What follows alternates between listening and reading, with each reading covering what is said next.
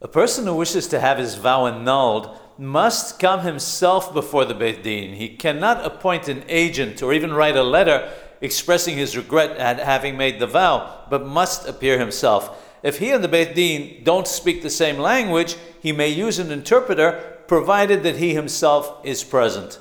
A husband may appear before the Beit Din on behalf of his wife, however, since they're considered to be the same person. The wife must explain the details of the vow that she regrets to her husband, and he repeats it to the Beit Din. When annulling vows and oaths before Rosh Hashanah and Yom Kippur, a husband may annul them on behalf of his wife.